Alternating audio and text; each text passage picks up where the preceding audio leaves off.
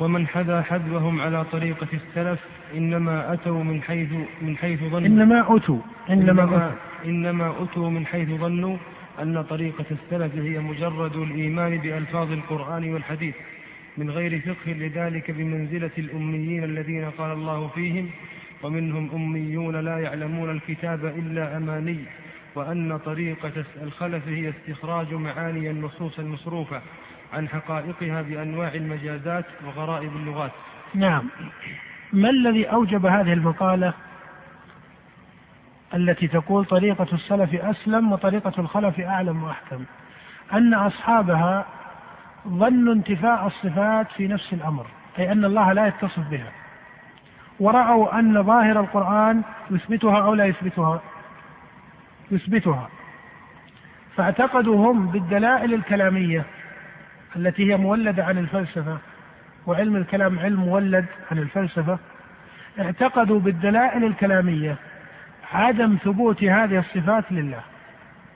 ورأوا أن القرآن أثبتها.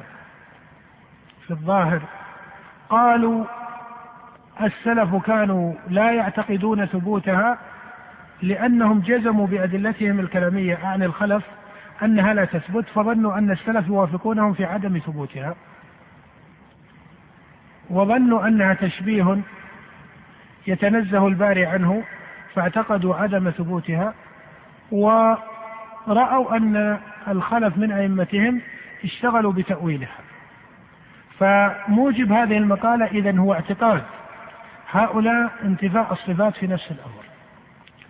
فلما كانوا يعتقدون انتفاء الصفات في نفس الأمر ويعظمون السلف في الجملة ويرون ظاهر القرآن على إثباتها. قالوا إن السلف كانوا ينفونها في نفس الأمر أي يعتقدون عدم ثبوت الصفات الفعلية لكن موقفهم من آيات القرآن التفويض أي لا يتكلمون في معانيها لا إثباتا ولا نفيا ويعتقدون انتفاء المعنى الظاهر. والخلف تأولوها كما سلف. فهذا الظن الفاسد الذي هو جهل وغلط على السلف هو الذي أوجب هذه المقالة. ويصير على طريقة الأشعرية الفرق بين السلف وعلماء الأشاعرة إيش؟ من جهة أن علماء الأشاعرة ذكروا التأويل والسلف لم يذكروا التأويل ويبقى أن الطائفتين في فهم الأشعرية اتفقوا على نفي الصفات الفعلية وهذا غلط شديد على السلف فإن السلف كانوا يثبتون الصفات الواردة في كتاب الله سواء كانت صفات لازمة أو صفات فعلية. نعم. فهذا الظن الفا... فهذا الظن الفاسد أوجب تلك المقالة التي مضمونها نبذ الإسلام وراء الظهر وقد كذبوا على طريق والمصنف قبل ذلك يقول بأنواع المجازات وغرائب اللغات. مسألة المجاز أيها الإخوة مسألة تكلم فيها أصناف تكلم فيها الأصوليون وتكلم فيها أهل اللغة أهل العربية وهم الأصل في هذا وتكلم فيها المتكلمون في كتبهم. وتعرفون المذاهب فيها في الجملة فإن جمهور الأصوليين يحكون أن الجمهور على إثبات المجاز في القرآن. وترى أن بعض المفسرين الذين يميلون إلى هذه الطرق يقولون كذلك. وبعض المتكلمين في كتبهم أيضا يحكون هذا. وإن كانوا يحكون عن طائفة من المتكلمين عدم ثبوت المجاز. هي مسألة المجاز مسألة طويلة لكن أحب أشير فيها إلى جهة واحدة وهو أنه يعلم أن شيخ الإسلام رحمه الله من أشد من تكلم وطعن في مسألة المجاز وقال إن القرآن ليس فيه إيش؟ مجاز. هنا الوهم الذي يقع على شيخ الإسلام حتى صنف من صنف من بعض المعاصرين أن شيخ الإسلام يتناقض فإنه تارة يطلق في كتبه عبارة المجاز فيقول وهذا من المجاز اللغوي وهذا من مجاز اللغة مع أنه له رسائل وكلام آخر يصرح فيه بإبطال المجاز. فقالوا إنه تناقض وبعضهم فرض هذا حتى في ابن القيم مع أن ابن القيم رحمه الله في الجملة أنه تبع لشيخ الإسلام. القصد في كلام شيخ الإسلام أنك تلاحظ أن القول في المجاز يقع على جهتين. المجاز باعتباره من عوارض الألفاظ الثاني أو الجهة الثانية المجاز باعتباره من عوارض المعاني الذي وقف أمامه شيخ الإسلام وأنكره واشتد في دفعه وإبطاله هو المجاز باعتباره من عوارض إيش؟ المعاني. أما إذا كان من عوارض الألفاظ فهذا يقال إنه مجرد اصطلاح. وهذا هو الذي جعل شيخ الإسلام ابن تيمية رحمه الله أحيانا يستعمل هذا الحرف حرف المجاز فيقول وهذا من مجاز اللغة وفسر هذا بالمجاز وتجد ابن القيم يقول هذا كثيرا أحيانا. فكونك تسمي مثلا رأيت أسدا يخطب تقول هذا مجاز كاصطلاح هذا لا بأس به كما أنك تقول جاء زيد جاء فعل ماض وزيد فاعل. فلا يستطيع شخص أن يقول لك هات أن امرأ القيس سمى زيد فاعل. أليس كذلك؟ وأن هذا تمييز. جاء زيد ضاحكا. فتقول هذا مثلا حال ضاحكا حال. وهذا تمييز وهذا مفعول به وهذا مفعول معه. هذه اصطلاحات. وقطعا أنه لا مشاحة في الاصطلاح ولا يمكن أن شيخ الإسلام يعارض في, الاصطلاح اللغوي لأن عندنا اصطلاحات إيش؟ ماذا؟ شرعيه ما عرض فيها لا شيخ الإسلام ولا غيره اليس كذلك؟ وترى أن الصيغ المستعملة في علم الحديث مثلا أن هذا مقطوع وهذا منقطع وهذا مرسل وهذا موقوف وهذا إسناد صحيح وهذا إسناد حسن. هذه اصطلاحات ما تكلم بها الصحابة. فلا يمكن لأحد أن يقول أين تصريح الصحابة بها. فلم يكن شيخ الإسلام رحمه الله يمكن المجاز كاصطلاح من عوارض الألفاظ. وإنما يقع نقده واعتراضه عليه باعتباره من عوارض إيش؟ المعاني لأن المتكلمين في موقفهم من آيات القرآن آيات الصفات استعملوا نظرية المجاز اللغوية. كيف استعملوها؟ أذكرها الآن. لكن قد يقول قائل إننا نرى شيخ الإسلام رحمه الله في رده لنظرية المجاز. ينكرها أحيانا حتى من جهة اللغة الإصطلاحية. اللفظية المحضة. فتجده يقول مثلا ولم يذكر هذا التقسيم أئمة اللغة الكبار كالخليل بن أحمد والأصمعي وأمثالهم. وتجده يقول وهذا التقسيم لألفاظ العربية إلى حقيقة ومجاز لم يتكلم به أحد من السلف ولا أحد من أئمة العربية آه، المتقدمين. وتجده يقول وأصحاب هذا التقسيم لم يذكروا له حدا صحيحا. فإن المشهور عندهم أن الحقيقة هو اللفظ الذي وضع في معنى واستعمل له. والمجاز هو اللفظ الذي استعمل في غير ما وضع له. قال فهذا يستلزم العلم بالوضع والاستعمال. قال أما الاستعمال فهو استعمال أهل اللسان وهم العرب. قال فهذا يحفظ. ولكن أين العلم بالوضع؟ وهذا نقد قوي في كلام شيخ الإسلام للمجاز. هم يقولون أن اللفظ الحقيقة هو إيش؟ اللفظ المستعمل فيما وضع له. المجاز إيش؟ اللفظ المستعمل في غير ما وضع له. إذا عندنا الآن لابد نعرف الوضع ونعرف إيش؟ الوضع والاستعمال هو يقول الاستعمال معلوم أنه استعمال العرب. الوضع وضع من؟ الوضع وضع من؟ ولهذا تجد علماء المعتزلة الذين دافعوا عن مسألة المجاز عنوا ببيان أصل اللغة. من أين جاء أصل اللغة؟ هل هي قياسية أو سمعية أو كانت علمت لآدم وكيف اختلف لسان البشر إلى آخره؟ فيقول شيخ الإسلام الوضع من أين يعلم؟ قال فإن قالوا مقصودنا بالوضع المفرد أي اللفظ المجرد بلا تركيب وإضافة والاستعمال هي الألفاظ المركبة السياقات. قال فإن العلم بأصل الوضع وإدخاله على السياق يرد عليه نفس السؤال. الشاهد من هذا حتى لا نستطرد أنك ترى شيخ الإسلام أحيانا يعترض على مسألة المجاز حتى من الوجه إيش؟ الاصطلاحي اللفظي. فهذا من باب النقد الاستتباعي. النقد الاستتباعي. كيف ذلك؟ بمعنى أنه إذا أراد أن يبطل المجاز باعتباره من عوارض المعاني يقول أنه لو أن شخصا قصد إلى إبطال المجاز جملة وتفصيلا حتى كاصطلاح هذا يستطيع أو لا يستطيع؟ يقول يستطيع.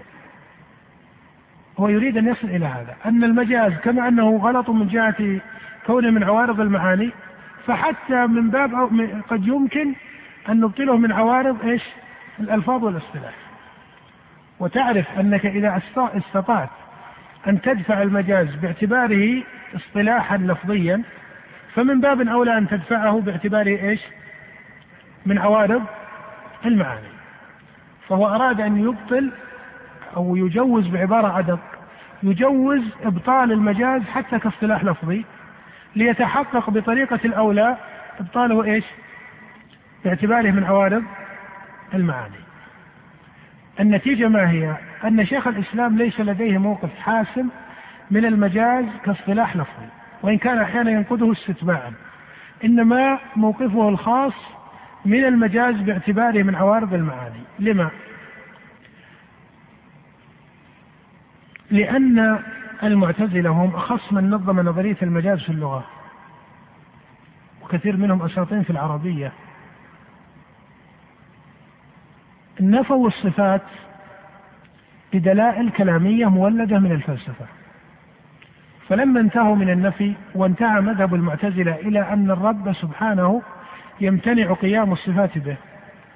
رأوا أن نصوص القرآن إيش؟ توافق النتيجة التي قرروها أو تعارضها. تعارضها. هم وصلوا إلى هذا. لما وصلوا إلى أن ظاهر القرآن يعارض نتيجتهم الكلامية الفلسفية وهم قوم يسلمون بالقرآن وأنه حق تأولوه حتى يوافق إيش؟ ما انتهوا إليه من النتيجة. أو بعبارة أدق حتى لا يعارض ما انتهوا إليه من النتيجة تأولوه لا نقول حتى يوافق. العبارة الدقيقة حتى لا إيش؟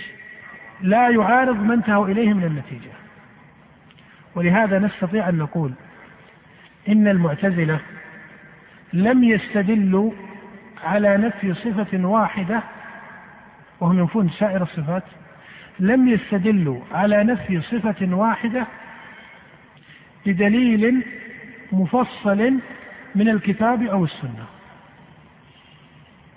بل دلائلهم المفصلة دلائل إيش؟ دلائل كلامية متلقاة عن الفلاسفة. غاية ما يستدلون به من القرآن على مذهبهم ماذا؟ آيات مجملة. كقوله تعالى ليس كمثله شيء. نفي التشبيه هذا صحيح. أن الله منزه عن الشبيه والمثيل لكن يبقى ما هو حد التشبيه؟ هذا محل النزاع. قد يقول قائل إننا نرى أن المعتزلة نفوا الرؤية واستدلوا لنفيها بقوله تعالى إيش؟ لا تدركه الأبصار. واستدلوا بقوله تعالى لن ولما جاء موسى لميقاتنا وكلمه ربه قال رب أرني أنظر إليك قال لن تراني. هذان الدليلان دليلان تفصيليان أو مجملان؟ تفصيليان. فكيف نقول أن المعتزلة ولا في صفة واحدة يستدلون بدليل تفصيلي مع أن هذين الدليلين مبسوطة في كتبهم. والآن لا نتكلم عن كون الاستدلال بهما أي بهذين الدليلين من القرآن غلط. هذا معروف أن استدلالهم بالآيتين غلط. ولن لا تقتضي تأبيد النفي عند الجمهور من أهل اللسان كما ذكره ابن مالك رحمه الله. ومن رأى النفي بلا معبدا فقوله اردد وسواه فاقصدا أو فاعبدا. لكن هذا مكان آخر أو مجال آخر. لكن نقول هب جدلا هب جدلا أن الآيتين تدلان على نفي الرؤية. فإن غاية ما يمكن أن يقال إن في الآيتين نفي لإيش؟ للرؤية. أليس كذلك؟ لا تدركه هذا نفي. لن تراني هذا نفي. فلو فرضنا جدلا أن في الآيتين نفي للرؤية فهل المعتزلة تنفي الرؤية؟ الجواب إيش؟ الجواب المعتزلة تنفي الرؤية نفي امتناع بمعنى أنها تقول إن الرؤيا إيش ممتنعة على الله والذي في القرآن لو فرضنا أنه يدل الامتناع أو النفي النفي فقط وتعلم أن المنفي هل يلزم أن يكون ممتنعا؟ لا الشيء قد ينفى وهو ليس ممتنعا لكن لعدم ثبوت سببه وإذا كان يتعلق بحق الله سبحانه لعدم مشيئته أليس كذلك؟ فإذا الشيء ينفى إما لكونه ممتنعا في ذاته أو لكونه لم يشأه الله والقرآن إنما نفى فقط فلو كان المعتزلة يقفون عند القرآن المفصل على فرض الجدل أن أو على الفرض الجدلي أن استدلالهم صحيح لقالوا الرؤيا إيش؟ الرؤيا منفية والله أعلم هل تصح أو لا تصح؟ هل وقفوا عند هذا؟ قالوا الله أعلم هل تصح أو لا تصح؟ لا قالوا ممتنعة فالامتناع درجة أقوى من النفي المطلق أو ليست أقوى أقوى أخص فترى أنهم قالوا قولا أخص مما دل عليه ظاهر القرآن الذي لو فرض جدلا أنه يدل على قولهم فترى أن المذهب تركب من الدلالة القرآنية أو زاد عليها زاد عليها. ومن هنا نقول أن المعتزلة لا دليل لهم تفصيلي من القرآن في كل مسائل الصفات. فالقوم لما رأوا معارضة القرآن لنتيجتهم التي هي نفي الصفات أرادوا تأويل القرآن إلى قولهم. فجاءوا بنظرية المجاز هذه وهذا هو الذي جعل شيخ الإسلام ابن تيمية رحمه الله يهاجم مسألة المجاز بقوة أتوا بمسألة المجاز وقالوا سائر ما ورد في صفات الباري هو من باب إيش؟ من باب المجاز ومن قواعدهم التي قرروها في المجاز أن المجاز يصح إيش؟ يصح نفيه فجعلوا ليس في القرآن دليل واحد على إثبات صفة واحدة لأن كل الآيات من باب المجاز والمجاز يصح نفيه. ولا شك أن هذا من الطعن في القرآن. ولو فرض جدلا أن نظرية المجاز كنظرية لغوية تصح فإن تطبيقها في مسائل الصفات ممتنع.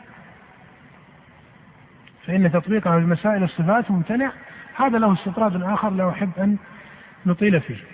المهم أنه يفهم لما شيخ الإسلام قصد قصدا شديدا في رد مسألة المجاز لأن المخالفين درأوا معارضة القرآن لقولهم بتأويل القرآن على نظرية المجاز. فإذا المحصل أن المعتزلة ركبوا مذهبهم من أصلين. الأصل الأول حصلوا به المذهب وهي الدلائل الكلامية الأصل الثاني الذي تأولوا به القرآن وهي النظرية إيش؟ المجازية. ولهذا لو قال قائل إن مذهب المعتزلة وكان الأشاعرة فيما يوافقون فيه المعتزلة باب الصفات الفعلية مذهبهم محصن بفهم لغوي فهم اجتهدوا في فهم القرآن حسب ما عرفوه من لسان العرب وقد عرف المعتزلة كثير منهم بالحفظ في اللسان العربي فهم فهموا القرآن بحسب كلام العرب. ولهذا لا يؤاخذون في قولهم.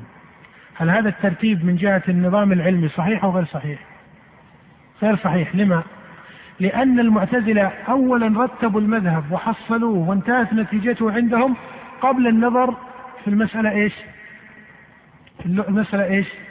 اللغوية رتبوه ترتيب عقلي بنوا على دليل الأعراب. القضية اللغوية متى استدعوها؟ القضية اللغوية متى استدعوها؟ استدعوها بعد انتهاء المذهب بنفي الصفات لدرء التناقض بين المذهب والقرآن. فتأول القرآن بإيش؟ بالمجاز. فأنت ترى الآن أن مذهب المعتزلة تكون بأي دليل؟ هل هو بدلالة اللغة؟ أو بفهم لغوي في القرآن لا. تكون بدليل عقلي وأخص الدلائل التي اعتبرتها المعتزلة دليل الأعراض. هذا دليل عقلي فلسفي يقوم على مقدمات فلسفية. أصلا ألفاظه لم لم تعرف عند العرب بنفس المقاصد التي قصدها المعتزلة. وسيأتي إن شاء الله ذكره. المهم أنه من النظريات التي يشيعها كثير أن مذهب المعتزلة مذهب بني على فهم لغوي في القرآن لمسألة الصفات. هذا غلط محض. ترى أن المعتزلة إذا أرادوا تقرير المذهب في كتبهم يدخلون من جهة الدلائل الكلامية. إذا انتهى تقرير المذهب يبقى المعارضة القرآنية للنتيجة. يستدعون هنا مسألة يستدعون هنا مسألة إيش؟ اللغة عبر قضية أو نظرية المجاز. واضح وليس واضحا؟ حتى لا يقول قائل كما يقول البعض ممن يتكلم في هذا أو يصنف في هذا ولا سيما بعض الباحثين من المعاصرين أن السلف فهموا آيات الصفات من خلال لسان العرب والمعتزلة فهموا آيات الصفات من خلال لسان العرب هذا غلط محض المعتزلة لم تستخدم اللسان العربي إلا كجواب إلا كجواب عن معارضة القرآن لنتيجتهم التي حصلوها تحصيلا إيش؟ كلاميا فلسفيا. نعم. فهذا الظن فهذا الظن الفاسد أوجب تلك المقالة التي مضمونها نبذ الإسلام وراء الظهر وقد كذبوا على طريقة السلف وظلوا قد كذبوا على طريقة السلف لما قالوا أن طريقة السلف هي إيش؟ هي, هي طريقة السلف هي إيش؟ التفويض هكذا قال الأشاعرة وقد كان المعتزلة يقولون السلف مجسمة كلمة مجسمة ألا تدل على أن السلف في فهم المعتزلة كانوا يثبتون إثباتا حقيقيا؟ كانوا يثبتون أو لا يثبتون؟ كانوا يثبتون. لو كان السلف في فهم المعتزلة مفوضة هل يقولون عنهم مجسمة؟ لا. نعم. وظلوا في تصويب طريقة الخلف فجمعوا بين الجهل بطريقة السلف في الكذب عليهم وبين الجهل والضلال بتصويب طريقة الخلف. وسبب ذلك اعتقادهم أنه أنه ليس في نفس الأمر صفة دلت عليها في دلت عليها هذه النصوص بالشبهات بالشبهات الفاسدة. نعم. اعتقد أصحاب هذه المقالة أنه ليس في نفس الأمر، ليس في نفس الأمر أي أن الله لا يتصف بالصفات الفعلية. فلما اعتقدوا بالشبهات التي تلقوها عن المتفلسفة وأمثالهم أن الله لا يتصف بالصفات الفعلية عند الأشاعرة قرروا إيش أن مذهب السلف فيها هو التفويض ومذهب الخلف فيها هو التأويل نعم التي شاركوا فيها إخوانهم من الكافرين فلما اعتقدوا انتفاء الصفات في نفس الأمر وكان مع ذلك لا بد للنصوص من معنى. بقوا مترددين بين الإيمان باللفظ وتفويض المعنى وهي التي يسمونها طريقة السلف وبين صرف اللفظ إلى معان إلى معان بنوع تكلف وهي التي يسمونها طريقة الخلف فصار هذا الباطل مركبا من فساد العقل من, من فساد العقل والكفر بالسمع. أما فساد العقل فلأن الدلائل التي استعملها هؤلاء لنفي الصفات دلائل فاسدة بالعقل كما أنها فاسدة بإيش؟ بالشرع. ولهذا من قواعد شيخ الإسلام أن كل دليل عقلي يستدل به مبتدع على قول فإن الدلائل العقلية نفسها تدل على بطلان هذا الدليل فضلا عن الدلائل إيش؟ الشرعية. ولهذا لا تقل إن الدليل العقلي يرد بالدليل السمعي وحده، يرد بالدليل العقلي الصحيح والدليل السمعي، لأن العقل لا يعارض السمع. ومن قواعد شيخ الإسلام أن من استدل بدليل سمعي على بدعة فإن الدليل السمعي وهذه حقيقة بديهية لا يدل على بدعته أليس كذلك؟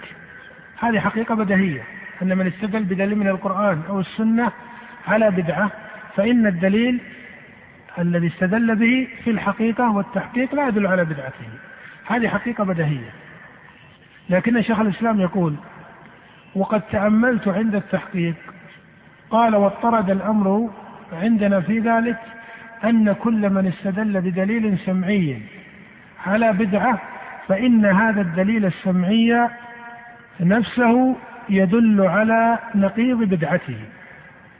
وهذا ما يسمى بإيش؟ ما يسمى بإيش؟ بقلب الدليل. قلب الدليل.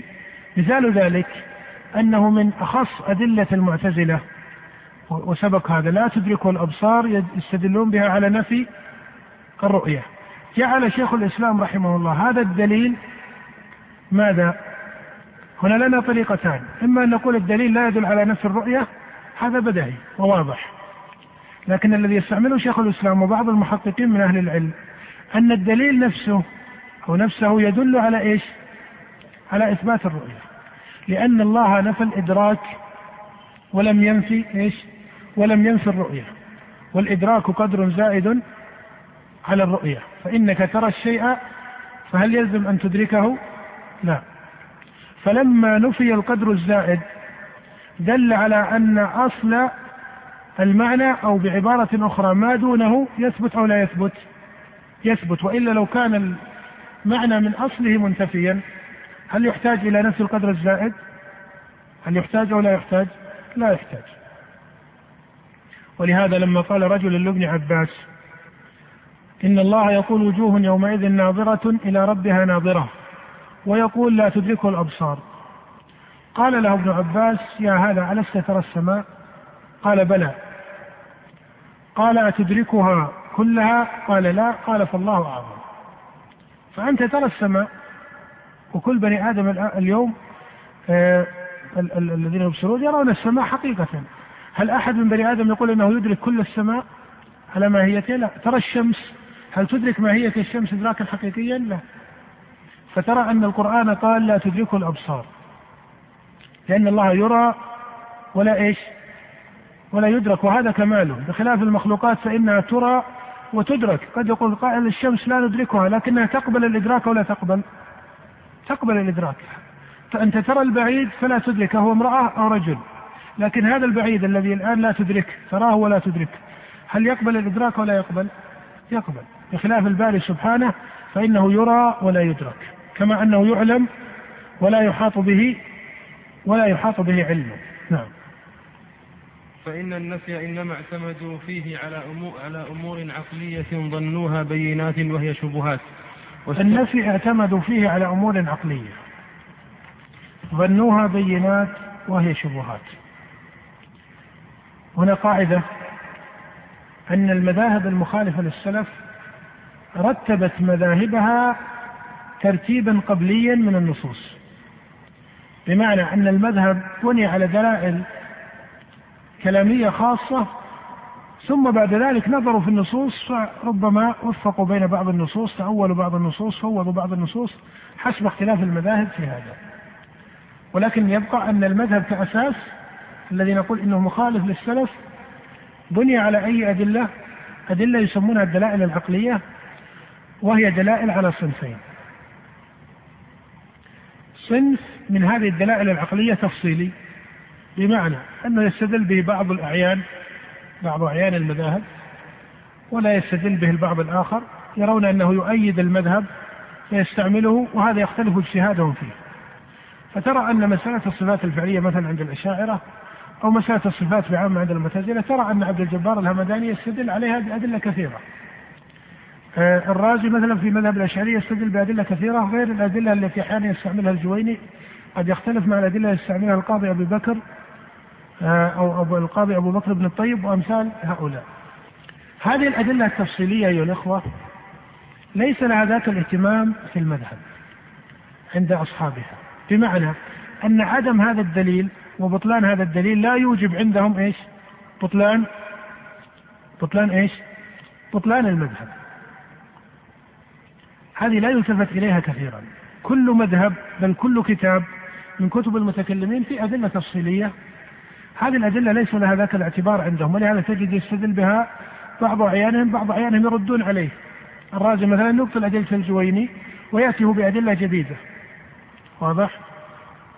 هذه مسألة ليس لها ذاك الاهتمام وهي مسألة الدلائل التفصيلية بمعنى أنها دليل ضمن أدلة إذا صح الدليل أو لم يصح يبقى المذهب موجودا فأنت إذا أبطلت دليل رقم تسعة من أدلة الرازي لا يعني أنك أبطلت إيش؟ في فهم الأشاعرة لا يعني أنك أبطلت المذهب. واضح؟ لكونه دليل ضمن أدلة وعدم الدليل المعين لا يستلزم عدم المدلول. الأدلة التي تعتبر هي معاقد المذاهب.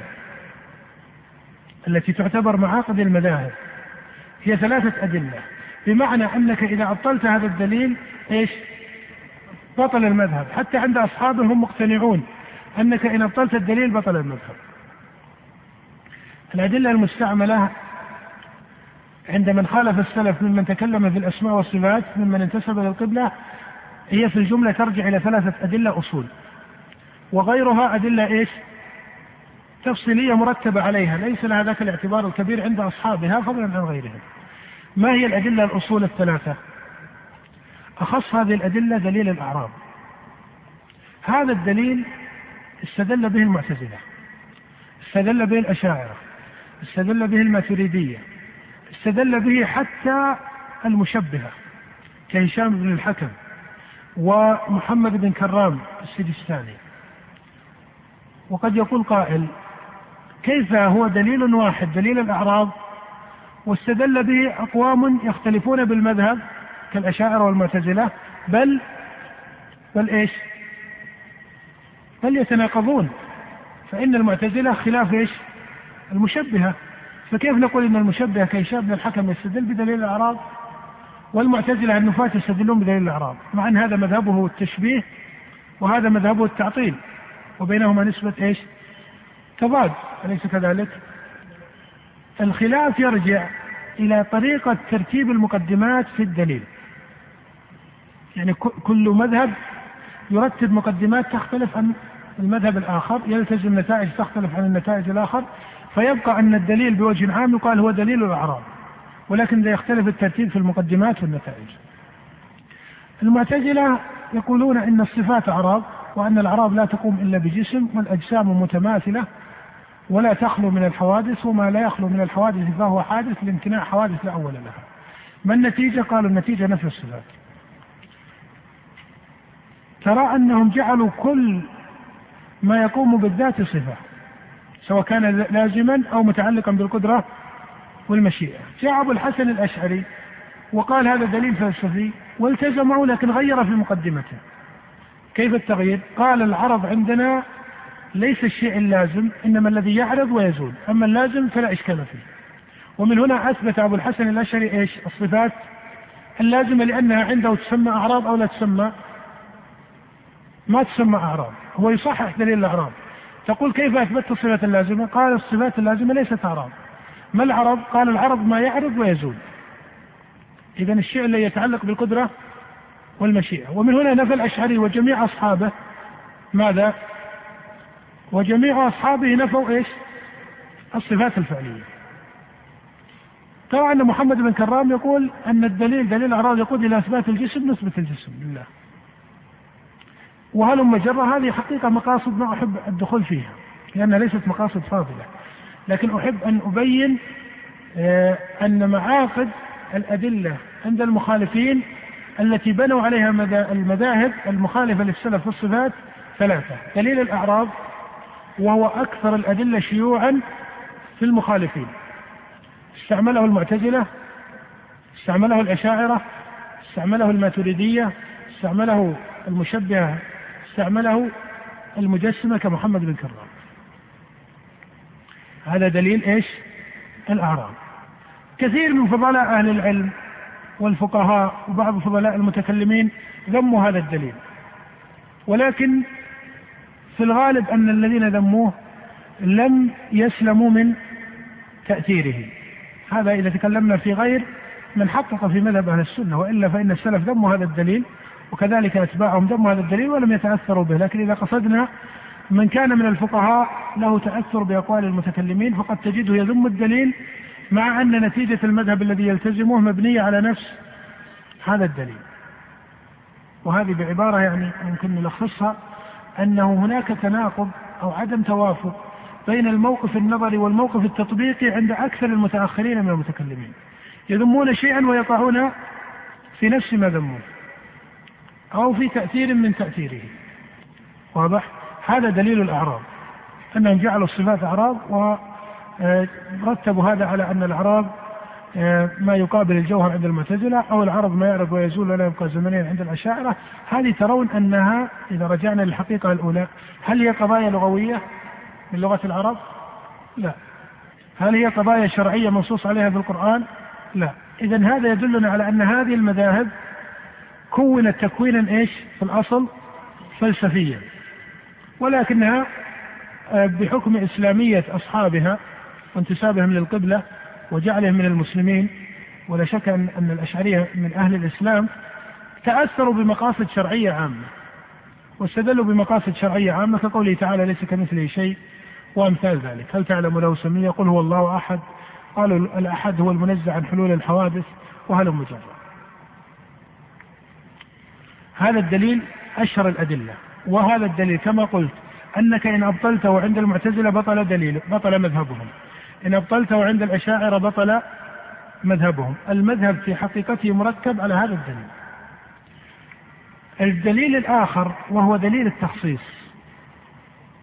دليل التخصيص هذا دليل أصله أشار إليه ابن سينا في كثير من كلامه واستعمله بعض الأشعرية الذين لهم اضطراب أو أو تطور كثير في المذهب وأخص من استعمله أبو المعالي الجويني. الجويني مضطرب الحال. الجويني هو فقيه شافعي أصولي له كتاب البرهان في أصول الفقه وله تصنيف الفقه الشافعية ولكنه مضطرب الحال. صنف كتاب الشامل والإرشاد بطريقة كلامية منظمة على تنظيم الأشاعرة بطريقة غالية لأنه استدعى كتب بهاشم الجبائي وتأثر بها.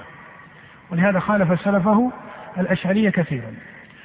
الجويني في آخر أمره كتب الرسالة النظامية وفي هذه الرسالة أبطل مذهب التأويل جملة وتفصيلا ورجع إلى مذهب التفويض الذي ظن أنه مذهب من؟ مذهب السلف. ولهذا المصنف سينقل عنه في الأخير من الرسالة النظامية هذا النقل. الجويني استعمل دليل التخصيص وهو مقارب لدليل الأعراض ومبني نتيجته المحصلة دليل التخصيص أن الصفات الفعلية تنتفي عن الله لأن التخصيص هو أي التخصيص بالقصد المعين هو المميز للحوادث والرب سبحانه وتعالى منزه عن حلول الحوادث. على هذا الترتيب. الدليل الثالث هذا الدليل التخصيص ضيق في الغالب ليس له انتشار واسع. الدليل الثالث وهو دليل الذي استعمله من يسمون بالفلاسفة الإسلاميين. وهو دليل التركيب. وهذا هو الذي بسطه ابن سينا في كتبه كالإشارات والتنبيهات. وإن كان ابن سينا كما أسلفت أنه رجل له آه، انتظامان في الفلسفة انتظام عقلي نظري انتظام صوفي إشراقي. يعني ليس رجلا عرفانيا صوفيا غنوصيا إشراقيا دائما تارة يكون كذا وتارة يكون كذا. كتبه يعني كتب ابن سينا مر على هذا التصنيف ومر على هذا التصنيف. بعض الكتب يركبها على هذه الطريقة وهذه الطريقة. مثلا أش من أشهر كتب ابن سينا الإشارات والتنبيهات. هذا الكتاب هل هو على الطريقة الفلسفية النظرية أو الفلسفية الإشراقية هو مركب من هذا ومن هذا. ولهذا تجد يتكلم في مقامات العارفين كلاما صوفيا إشراقيا يتكلم في مسائل التجديد كلاما نظريا عقليا أحيانا؟ الشفاء في الغالب أنه يستعمل فيه الطريقة الأرسطية وإن كان أحيانا يدخل عليه الكلام في مسائل الإشراق والتصوف. ولهذا لما صنف كتاب الشفاء وهو أكبر كتب الفلسفية قال وما أودعناه في هذا الكتاب فهو جري على عادة المشائين يعني أرسطو طاليس وأتباعه يسمون بالفلاسفة المشائين. وأما الحق الذي لا جمجمة فيه فهو ما أودعناه في الحكمة المشرقية يقصد الطريقة الصوفية. المهم أن دليل التركيب هو المستعمل عند ابن سينا عند أبي نصر الفارابي عند أبي الوليد بن رشد إلى آخره هؤلاء المتفلسفة الذين انتسبوا للإسلام هم الذين استعملوا دليل التركيب، دليل التركيب يقارب دليل الأعراض في النتيجة لكنه أغلى. دليل غالي في النتيجة ولهذا أصحابه يبالغون في تعطيل الباري سبحانه وتعالى عن الصفات والافعال. ولهذا كان مذهب ابن سينا صاحب هذا الدليل أن الله وجوده وجود مطلق مجرد عن الصفات الثبوتية وإنما يوصف بالسلوب والإضافات والمركبات. وهذا تعطيل لصفات الباري سبحانه وتعالى ولم يكن ابن سينا ممن له مقام يعرف. كان اصله إسماعيلي المذهب من جهة النشاه باطني ثم دخل في الفلسفة واشتد قوله وأتى بمقالات الملاحدة الأرسطية وغيرها على طريقة معروفة في كتبه. المهم أن هذه الأدلة الثلاثة هي معاقد الاستدلال عند المخالفين للسلف في بناء مذاهبهم التي عطلوا بها صفات الله أو عطلوا إيش؟ بعضها. ما هي الدلائل؟ دليل إيش؟ الأعراض وهو الغالب على المتكلمين، دليل التخصيص، دليل التركيب.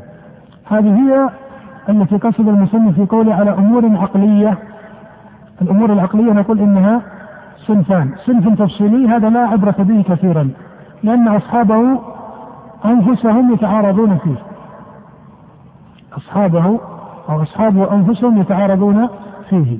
الصنف الذي هو معقد المذاهب ثلاثة أدلة التخصيص الأعراض التركيب. نعم. والسمع حرفوا فيه الكلمة عن مواضعه. حرفوا فيه الكلمة عن مواضعه بما سموه إيش؟ بما سموه تأويلا. بما سموه تأويلا. نعم. فلما ابتنى أمرهم على هاتين المقدمتين الكفريتين الكاذبتين ما هما المقدمتان؟ المقدمة الأولى اعتقادهم انتفاء الصفات في نفس الأمر أو انتفاء بعض الصفات. المقدمة الثانية اعتقادهم أن الدلائل العقلية التي تأول بها النصوص هي المحققة للحق في هذا الباب. واعتقاد الأشاعرة أن السلف كانوا مفوضين في هذا الباب.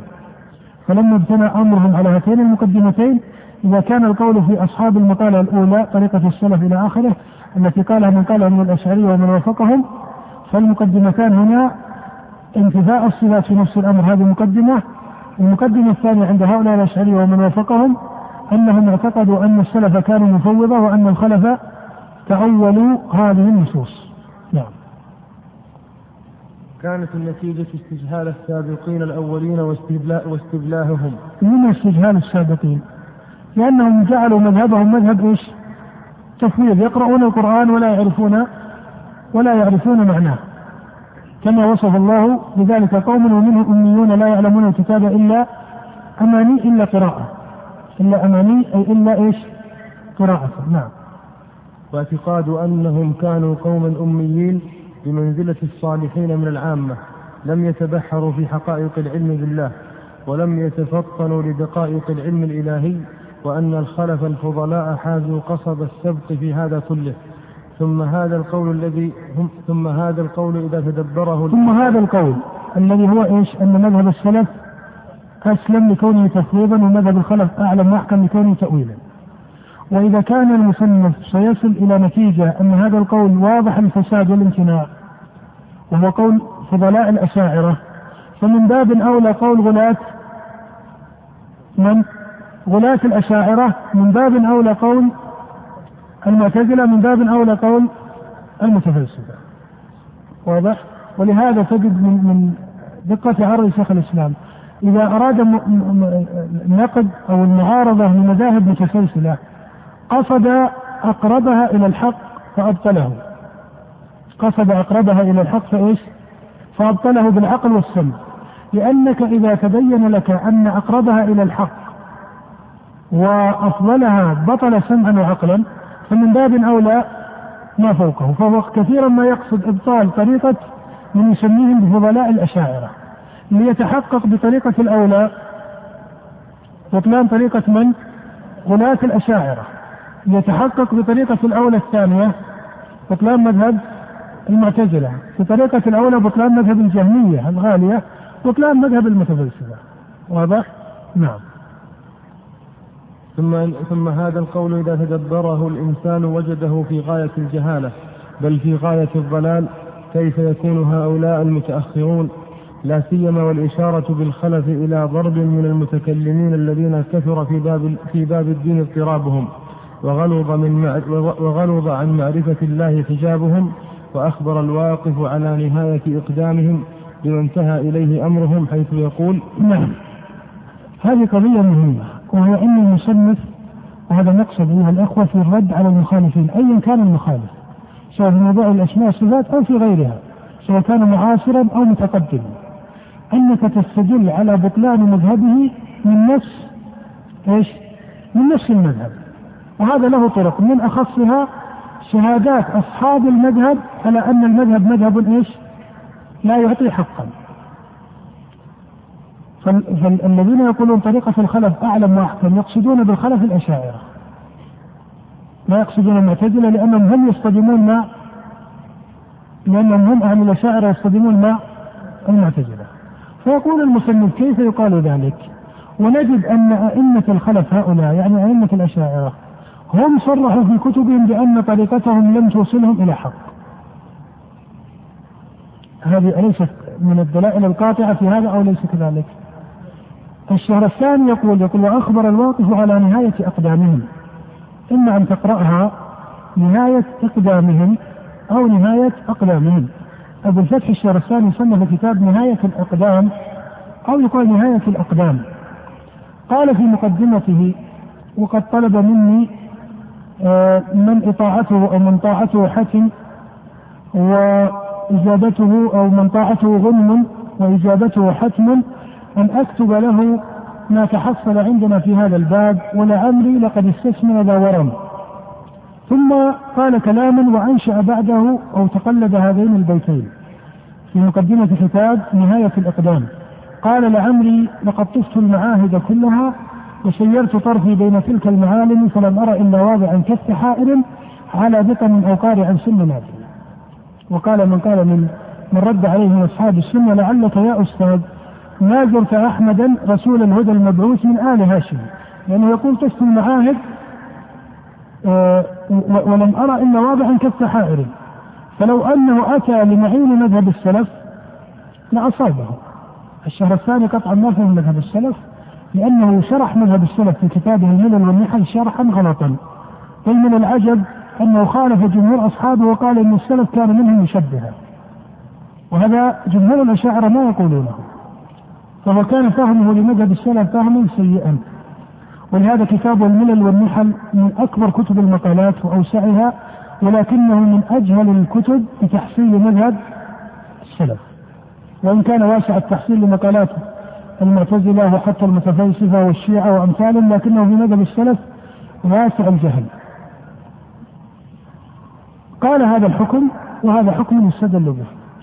قال وأقروا على أنفسهم البيتين قيل أنهما له وقيل أنهما لابن يناسب لكن الذي ينفى أن في المسألة إجماعا قطعيا بمنزلة الإجماع على صفات الله وأن الإيمان قول وعمل وأمثال ذلك من إجماعات السلف التي من خرج عنها يكون خرج إلى أقوال أهل إيش؟ أهل البدع. هذا هو الذي لا يستطاع إثباته. أيها الإخوة نأسف عن انقطاع الدقائق الأولى من المقدمة. شاكرين لكم حسن الإنصات والقبول. وأن مذهب الخلفي أعلم وأحكم بين رحمه الله أن الإشارة إلى الخلف إنما هي إشارة إلى خلق من المتكلمين ثم ذكر أن من طرق المعرفة أن من طرق المعرفة بصحة مذهب السلف وبطلان مذهب المخالفين أن المخالفين أنفسهم قد نص كثير من أئمتهم على فساد ما قرره كثير من أعيانهم وربما صرح الإمام الواحد من أئمتهم بفساد طريقته الأولى وانتحل طريقة ثانية وربما أظهر حيرة في هذا الباب يتبين بها أن مسلكهم ليس هو من الطرق المحصلة للعلم في هذا الباب. وذكر هنا جملة بدأها بذكر ما نقله عن الشهرستاني الذي ذكره في مقدمة كتاب نهاية الإقدام. ثم ذكر النقل عن محمد بن عمر الرازي وهذا النقل تقدم بالأمس أنه في كتاب أقسام اللذات له وهو مطبوع مخطوط لم يطبع. وبعد ذلك ينقل المصنف من كلام ابي المعالي الجويني نعم. نعم. قال وأقروا على أنفسهم وأقروا على أنفسهم بما قالوه متمثلين به أو منشئين له فيما صنفوه من كتبهم كقول بعض رؤسائهم نهاية إقدام نهاية إقدام العقول عقال وأكثر سعي العالمين ضلال وأرواحنا في وحشة من جسومنا وحاصل دنيانا أذى ووبال ولم نستفد من بحثنا طول, طول عمرنا سوى أن جمعنا فيه قيل وقالوا. لقد تأملت الطرق لقد تأملت الطرق الكلامية والمناهج الفلسفية فما رأيتها تشفي عليلا ولا تروي غليلا. ورأيت أقرب الطرق طريقة القرآن. اقرأ اقرأ في الإثبات الرحمن على العرش استوى إليه يصعد الكلم الطيب. واقرأ في النفي ليس كمثله شيء ولا يحيطون به علما. ومن جرب مثل تجربتي عرف مثل معرفتي. هذا الكلام تقدم أن محمد بن عمر الرازي وهو عمدة المتأخرين من الأشاعرة وخلق من الأشعرية وغيرهم وبخاصة الأشاعرة. يتبين لهم أن المسلك الكلامي الذي سلكوه ليس صوابا ويميلون إلى تعظيم الطريقة المأثورة عن سلف الأمة وإن كانوا في الجملة لا يهتدون إليها أي إلى تفاصيلها عند التحقيق. وهذا الذي وقع فيه أبو المعالي الجويني في رسالته النظامية ويقع في كلام محمد بن عون الرازي في مثل هذا السياق. يقع في كلام أبي حامد الغزالي فإنه رجع إلى مذهب أهل السنة باعتبار أنه تبين له أن الحق في طريقة السلف وإن كان لم يصب التعيين. وربما قصد مقاصد في مسائل الأحوال والتصوف وأضافه إلى مقامات الأئمة ولا سيما من عرفوا بالعبادة من متقدمي أئمة السلف واشتهروا بها واختصوا بمثل هذه الإضافة الذين ذكرهم الصوفية في كتبهم. فهذا لا يحصل به أن هؤلاء رجعوا إلى مذهب أهل السنة رجوعا متحققا من جهة تقرير المسائل وإن كانوا آه، يذكرون رجوعهم ويتبين لهم أن ما سلكوه غلطا ولا يهتدون إلى مذهب السلف على التفصيل بل يهتدون إليه مجملا وربما اهتدوا إلى مذهب يعلم غلطه آه، يفارق المذهب الذي كانوا عليه يظنون أنه آه، مذهب السلف. مثل ما وقع لأبي المعالي الجويني في رسالة النظامية فإنه ذكر أن التأويل محرم وأن الصواب ما عليه سلف الأمة والتزم مذهب السلف لكن ظن أن مذهب السلف هو التفويض في هذا. نعم. نعم. ويقول الآخر منهم لقد شفت البحر, البحر الخضم, الخضم وتركت أهل الإسلام وعلومه وعلومهم وخفت في الذي نهوني عنه والآن إن لم يتداركني ربي برحمته, برحمته فالويل, فالويل لفلان وها أنا أموت على عقيدة أمي. هذا النقل لأبي المعالي الجويني. وأبو المعالي إمام الحرمين هو من كبار أئمة الأشعرية وكما تقدم أنه ممن مال بالمذهب الأشعري عن طريقة المتقدمين. ممن مال بالمذهب الأشعري عن طريقة المتقدمين. آه لكثرة عناية الأشاعرة في زمنه بمسألة الرد على أصناف المخالفين بما في ذلك بعض الطوائف الفقهية وبخاصة الحنابلة. وصنف كتبا من أخصها كتاب الشامل كتاب اللمع وهو غير اللمع لأبي حسن الأشعري وكتاب الإرشاد. صنف كتاب الإرشاد وأسماه الإرشاد إلى قواطع الأدلة. فترى أنه من وسم الكتاب فإن الجويني يقرر أن ما يقرره في هذا الكتاب أو يفيد من وسم الكتاب أن ما يقرره في هذا الكتاب فإنه قواطع من الأدلة. ولهذا استعمل الجزم الصريح في هذا الكتاب. ثم في الرسالة النظامية رجع عن أكثر ما قرره في هذا. في الرسالة النظامية رجع في مسألة الصفات إلى التأويل عن يعني التأويل إلى التفويض. في مسألة القدر كان يقرر في كتبه الأولى مسلك الأشعرية في مسألة الكسب وأن العبد له إرادة مسلوبة التأثير. فرجع في آخر أمره إلى قول مركب من قول أهل السنة وقول المعتزلة ونزعة فلسفية فصار قوله في الجملة قولا مركبا. آه، ليس سلفيا محضا. وليس معتزليا محضا وليس فلسفيا محضا إنما قوله فيه تركيب من أوجه كثيرة مع بقية بقيت عليه من قول أصحابه. قال ويقول الآخر منهم؟ نعم. ويقول الآخر منهم أكثر الناس شكا عند الموت أصحاب الكلام. هذه الجملة نسبت لأبي حامد الغزالي صاحب الإحياء وهو من تلاميذ أبي المعالي الجويني فهذه النقلات ما غرض المصنف بها؟ هنا يقال إن المصنف نقل هذه النقلات عن أعيان المتكلمين ليبين أن هذه المذاهب الكلامية قد شهد أصحابها على فسادها. وترى أن هذه النقلات هي من النقل عن متأخر الأشعرية والموجب لهذا أن مقصود المصنف بالرد كان هذا الصنف من المتكلمين في هذه الرسالة. ولهذا تجد أن هذا النقل جاء عن متأخرين. ولكن هذا لا يعني أن غيرهم بل من هم أشد منهم ورطا في هذا الباب كالمعتزلة وغيرهم أنه لا يوجد في كلامهم ما هو من جنس هذا. وترى هنا أنه من الدلائل نقول من الدلائل على بطلان مذاهب المخالفين. أن الطائفة الواحدة من المتكلمين تقع في إبطال مقالة الطائفة ودلائلها المقابلة لها مع أن مذهبهم مبني على قاعدة واحدة هي القاعدة الكلامية.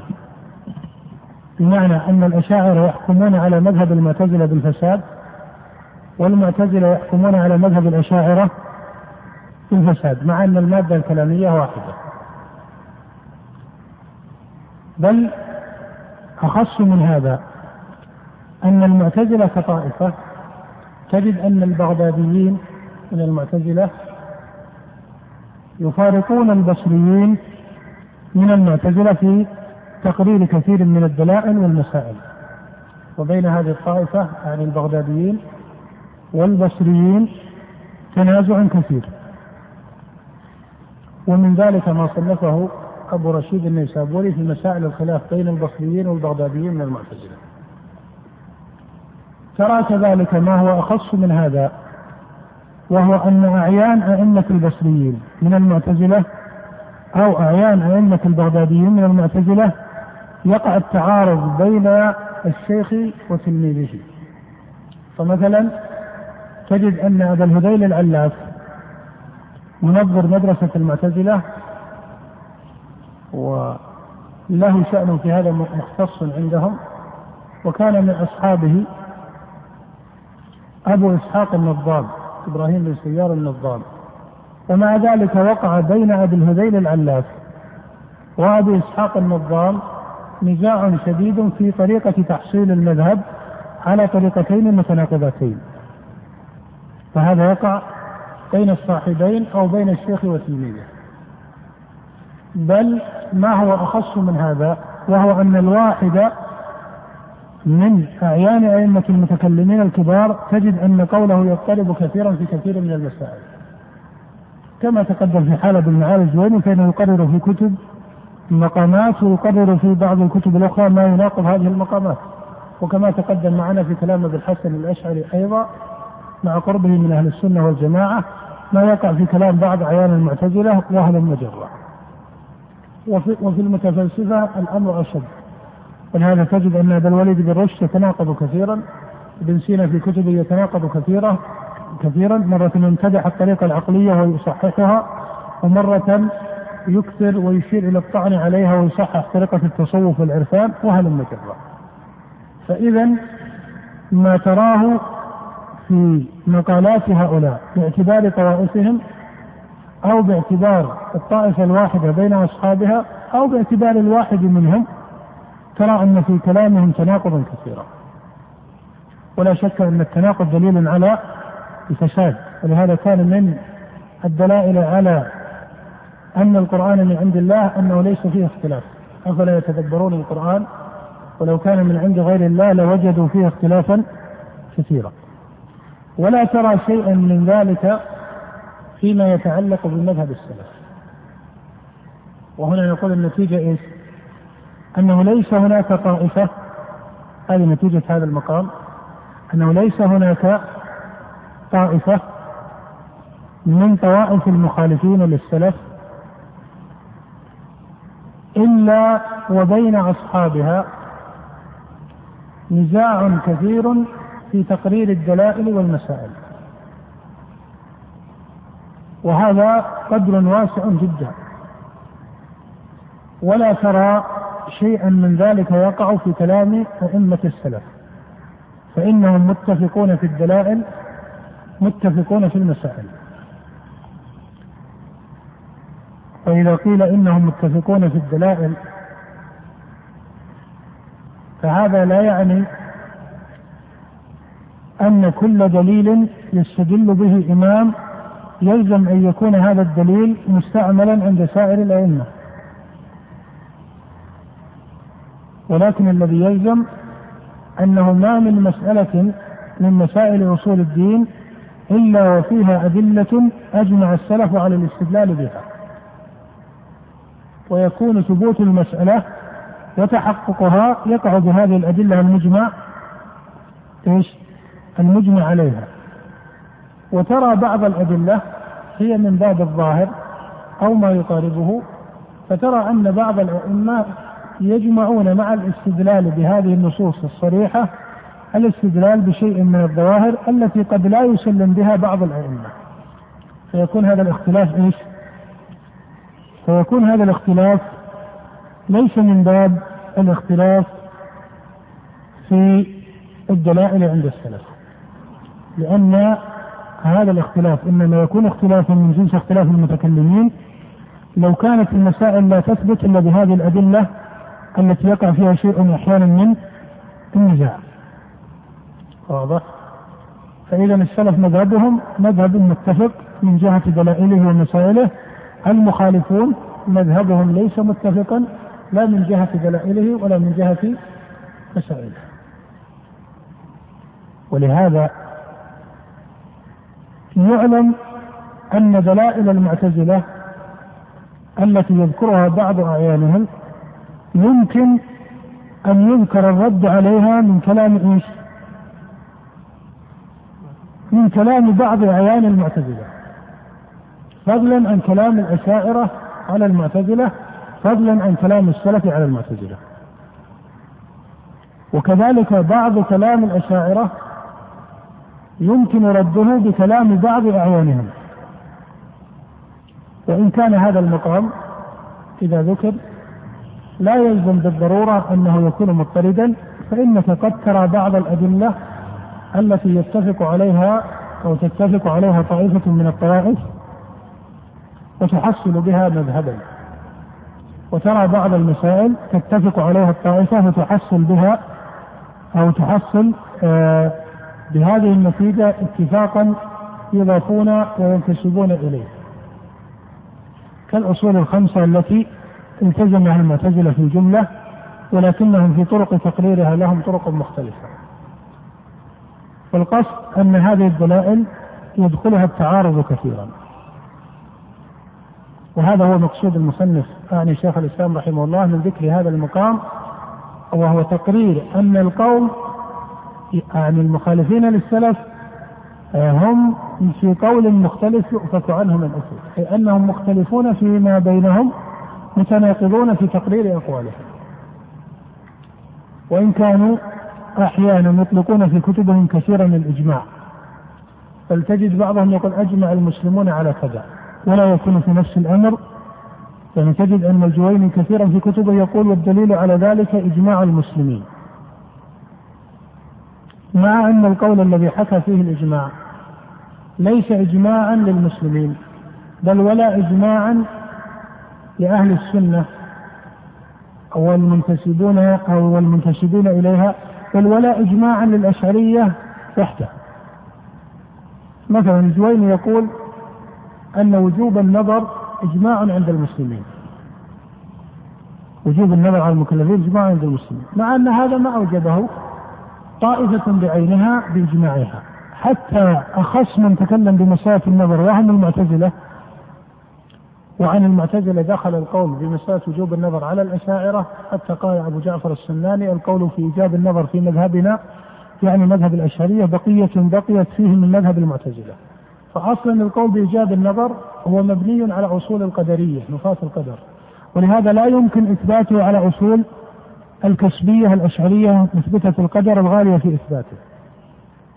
ولكن حتى المعتزلة أصحاب أصحاب النظر طائفة من أئمتهم لا يجيبونه ويرون أن المعرفة تقع ضرورية. ومن هؤلاء الجاحظ الكاتب المعتزلي المعروف ومنهم ثمامة بن الأشرس ومنهم أبو إسحاق البلخي وجماعة من كبار علماء المعتزلة لا يجيبون النظر. والخلاف بين الأشعرية في عدم إيجاب النظر مشهور. فالقصد أن ما يقع في بعض كتب المتكلمين من دعوى الإجماع هذه لا يلتفت إليها فإنهم من أجهل الناس بالإجماع. نعم. ثم هؤلاء المتكلمون المخالفون للسلف إذا حقق عليهم الأمر لم يوجد عندهم من حقيقة العلم بالله وخالص المعرفة به خبر. ولم يقعوا من ذلك على عين ولا أثر كيف يكون هؤلاء المحجوبون المفضلون؟ المفضولون. المفضولون المنقوصون المسبوقون الحيارى المتهوكون. أعلم بالله وأسمائه وصفاته وأحكم في باب ذاته وآياته من السابقين الأولين من المهاجرين والأنصار والذين اتبعوهم بإحسان ترى أن هذا التقرير تقرير نظري أي أنه يمتنع بالعقل أن يكون المحجوبون المفضولون المسبوقون الحيارى المتهوكون. أعلم في باب أسماء الله وصفاته من السابقين الأولين من المهاجرين والأنصار والذين اتبعوهم بإحسان. أليس هذا آه، قاطعا من قواطع النظر العقلي الشرعي؟ نعم. والذين اتبعوهم بإحسان من ورثة الأنبياء وخلفاء الرسل وأعلام الهدى ومصابيح الدجى الذين بهم قام الكتاب الكتاب وبه قاموا وبه وبهم نطق الكتاب وبه وبه نطقوا الذين وهبهم الله من العلم والحكمة ما برزوا به على سائر أتباع الأنبياء فضلا عن سائر هذا لم يمتدح الله في القرآن من بعدهم إلا من اتبع هداهم. السابقون الأولون من المهاجرين والأنصار والذين والذين اتبعوهم بإحسان. ولهذا كان قوله والذين اتبعوهم بإحسان عاما في سائر من اتبعهم ولو تأخر زمنهم نعم. فضلا عن سائر الأمم الذين لا كتاب لهم وأحاطوا من حقائق المعارف وبواطن فضلا عن سائر الأمم الذي لا كتاب لهم يشير بذلك إلى المتفلسفة الذين دخل قولهم على المسلمين. نعم. وأحاطوا من حقائق المعارف وبواطن الحقائق بما لو جمعت حكمة غيرهم إليها لاستحيا من يطلب المقابلة. ثم كيف يكون خير قرون الأمة أنقف في العلم والحكمة؟ لا سيما العلم بالله وأحكام أسمائه وآياته من, من هؤلاء الأصاغر بالنسبة إليهم. أم كيف يكون أفراخ المتفلسفة وأتباع الهند واليونان وورثة المجوس والمشركين؟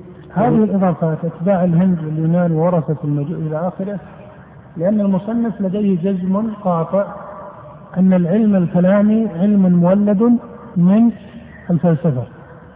وإن كان ضمن بعض المقدمات العقلية المجرد عن الفلسفة ضمن بعض المقدمات الشرعية المجملة كمقدمة تنزيه الله عن التشبيه والتمثيل المذكورة في قوله تعالى ليس كمثله شيء ضمن بعض المقاصد الشرعية الفاضلة كأن الله مستحق للكمال منزه عن النقص. هذه يشترك فيها حتى المتكلمون مع آه، أهل السنة. ولهذا المصنف يقول إن أهل القبلة اتفقوا على أن الله مستحق للكمال منزه عن النقص ثم اختلفوا في تحقيق المناط.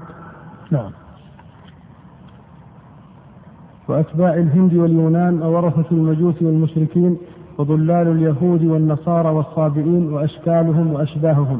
أعلم بالله من ورثة الأنبياء وأهل القرآن والإيمان وإنما قدمت هذه المقدمة. لأن من استقرت هذه المقدمة عنده عرف طريق الهدى أين هو في هذا الباب وغيره. نعم. هذا نهاية المقصد الأول في رسالة المصنف. وهي هذه المقدمة التي قال فيها وإنما قدمت هذه المقدمة لأن من استقرت هذه المقدمة عنده عرف طريق الهدى أين هو في هذا الباب وغيره. هذه المقدمة كما قال المصنف أنها تصح في هذا الباب وتصح في غيره. ولهذا قال من قال من السلف إن الإسناد من الدين وهذا وإن كانوا ذكروه في مسائل أو في أعيان الأحاديث النبوية المروية بالإسناد المسلسل إلا أن الأمر يقع كذلك هنا. فإن الدين لا بد أن يتلقى بالإسلام بمعنى أنه ما كان من الدين ليس مأثورا. عن الصحابة رضي الله تعالى عنهم فإنه لا يكون من الدين الذي بعث الله به نبيه صلى الله عليه وآله وسلم. لأنه إذا لم يتخذ آه، مذهب الصحابة رضي الله تعالى عنهم آه، هو الفيصل في هذا المقام فإن الدعوة من جهة الاستدلال بالشرع عن الكتاب والسنة تكثر عند الطوائف. ولهذا كان السلف رحمهم الله يلتزمون القول بأن الدلالة هي دلالة الكتاب والسنة والإجماع. ولهذا تجد أن من أخص مسائل الفرق بينهم وبين مخالفيهم من قدماء أهل البدع أن مخالفيهم لم يعتبروا إجماع الصحابة رضي الله تعالى عنهم في هذا الباب. وأول من خرج عن إجماع الصحابة من أهل البدع الخوارج ثم جاءت المعتزلة والمرجئة والمتكلمة والقدرية إلى آخره. فهذا الاعتبار بهذه القاعدة. فإذا هذا هو محصل المقصد الأول في كلام المصنف. يمكن أن نلخصه بالآتي. يمكن أن نلخصه بالآتي. المقصد الأول كل ما انتهينا إن شاء الله من مقصد في الرسالة أعطينا تلخيصا عاما له. المقصد الأول أن القول في باب الأسماء والصفات اتفاق أهل القبلة من القول في أصول الدين. وإذا كان كذلك وإذا كان كذلك فإن أصول الدين تعتبر أي يعتبر القول فيها فإن أصول الدين تعتبر بالكتاب والسنة والإجماع.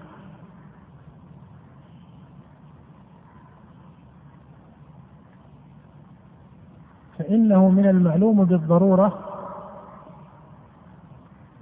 الشرعية والعقلية أن الله سبحانه وتعالى أكمل لهذه الأمة دينها.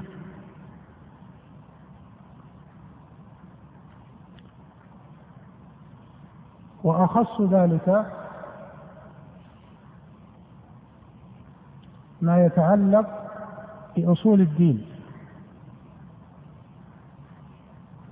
وهو التوحيد توحيد الربوبية وتوحيد الألوهية وتوحيد الأسماء والصفات.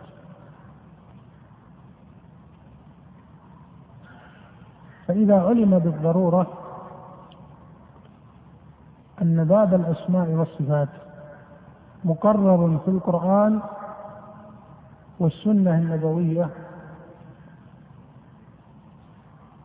فإن هذا البيان القرآني النبوي فإن هذا البيان القرآني النبوي تلقاه الصحابة رضي الله تعالى عنهم وفقهوه. فإن هذا البيان القرآني النبوي تلقاه الصحابة رضي الله تعالى عنهم وفقهوه. فقهه الصحابة رضي الله تعالى عنهم أو تلقاه الصحابة رضي الله تعالى عنهم وفقهوه.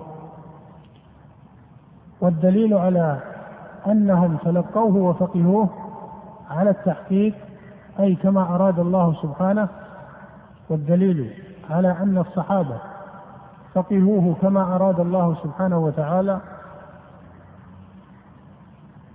أن الله أثنى عليهم بالعلم والإيمان. أن الله أثنى عليهم بالعلم والإيمان في كتابه وأخبر أنه رضي عنهم ورضوا عنه. أن الله أثنى عليهم في كتابه بالعلم والإيمان وأخبر أنه رضي عنهم ورضوا عنه ويمتنع أنه سبحانه يثني بهذه المقامات على من لم يفقه ما يتعلق بمسائل أصول الديانة وبأخص ما يتعلق بمعرفة الباري سبحانه وتعالى.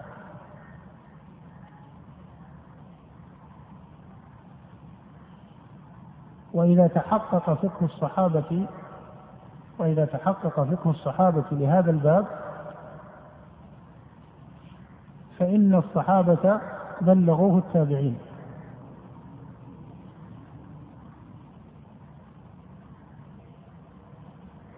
ويمتنع عدم ذلك ويمتنع عدم ذلك لأنه لا يقع إلا من جاهل أو قاصد كتمان الحق. والصحابة منزهون عن الجهل في هذا الباب. منزهون عن قصد كتمان الحق. وفي زمن التابعين ظهرت مقالة تعطيل الصفات وفي زمن التابعين ظهرت مقالة تعطيل الصفات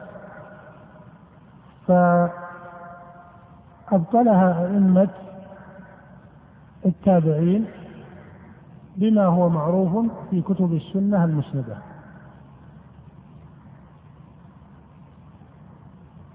وهذا متواتر في كلام الأئمة.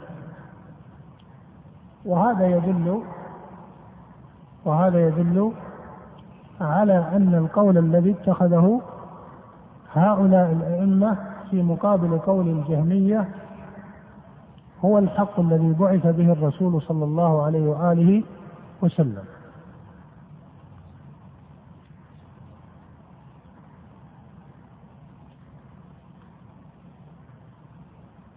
فهذا هو إسناد مذهب أهل السنة أنه ينتهي إلى هؤلاء الأئمة الذين تلقوا عن الصحابة المتلقين عن نبيهم صلى الله عليه وآله وسلم. ثم ترى أن أصناف المخالفين ثم ترى أن أصناف المخالفين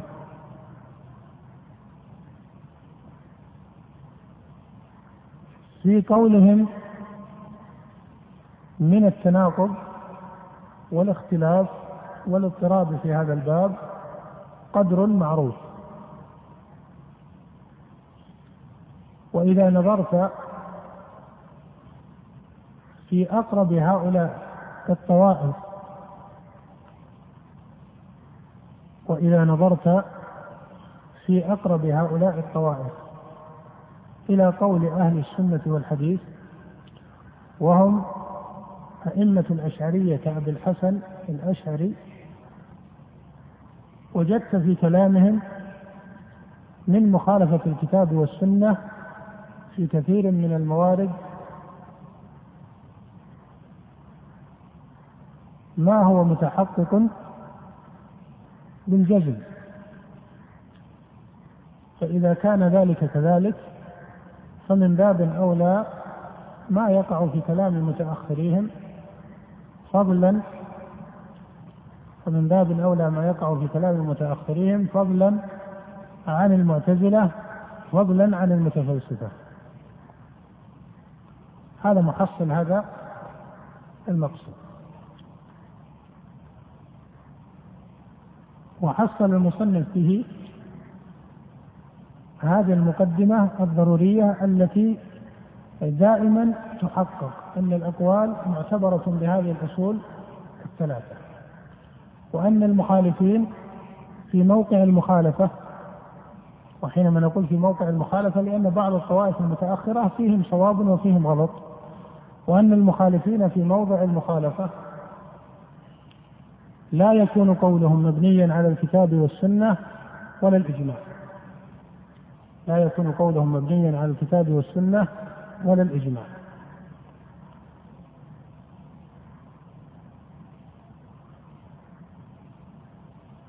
وعلم سائر الطوائف بأنها مفارقة للسلف أمر مستقر في الجملة. حتى إن المتأخرين من الأشاعرة صرحوا أن مذهب السلف ليس هو مذهب التأويل. وهذا التفصيل من حيث هو يدل على أن ثمة فرقا بين ما كان عليه السلف وما كانوا عليه وإن لم يصيبوا في تعيين مذهب السلف حيث قالوا إنه التوفيق هذا محصل هذا المقصد. نعم. وعلم أن الضلال والتهوك إنما استولى على كثير من المتأخرين بنبذهم كتاب الله وراء ظهورهم.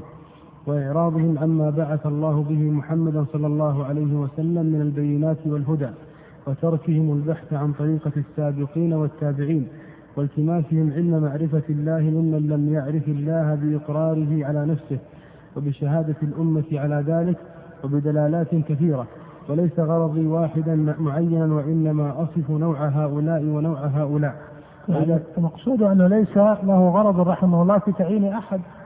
بعينه وإنما يصف نوع هؤلاء السلف من جهة ما حصلوه من الحق وما التزموه من الوحي وما وقع فيه المخالفون لهم من أصناف الطوائف.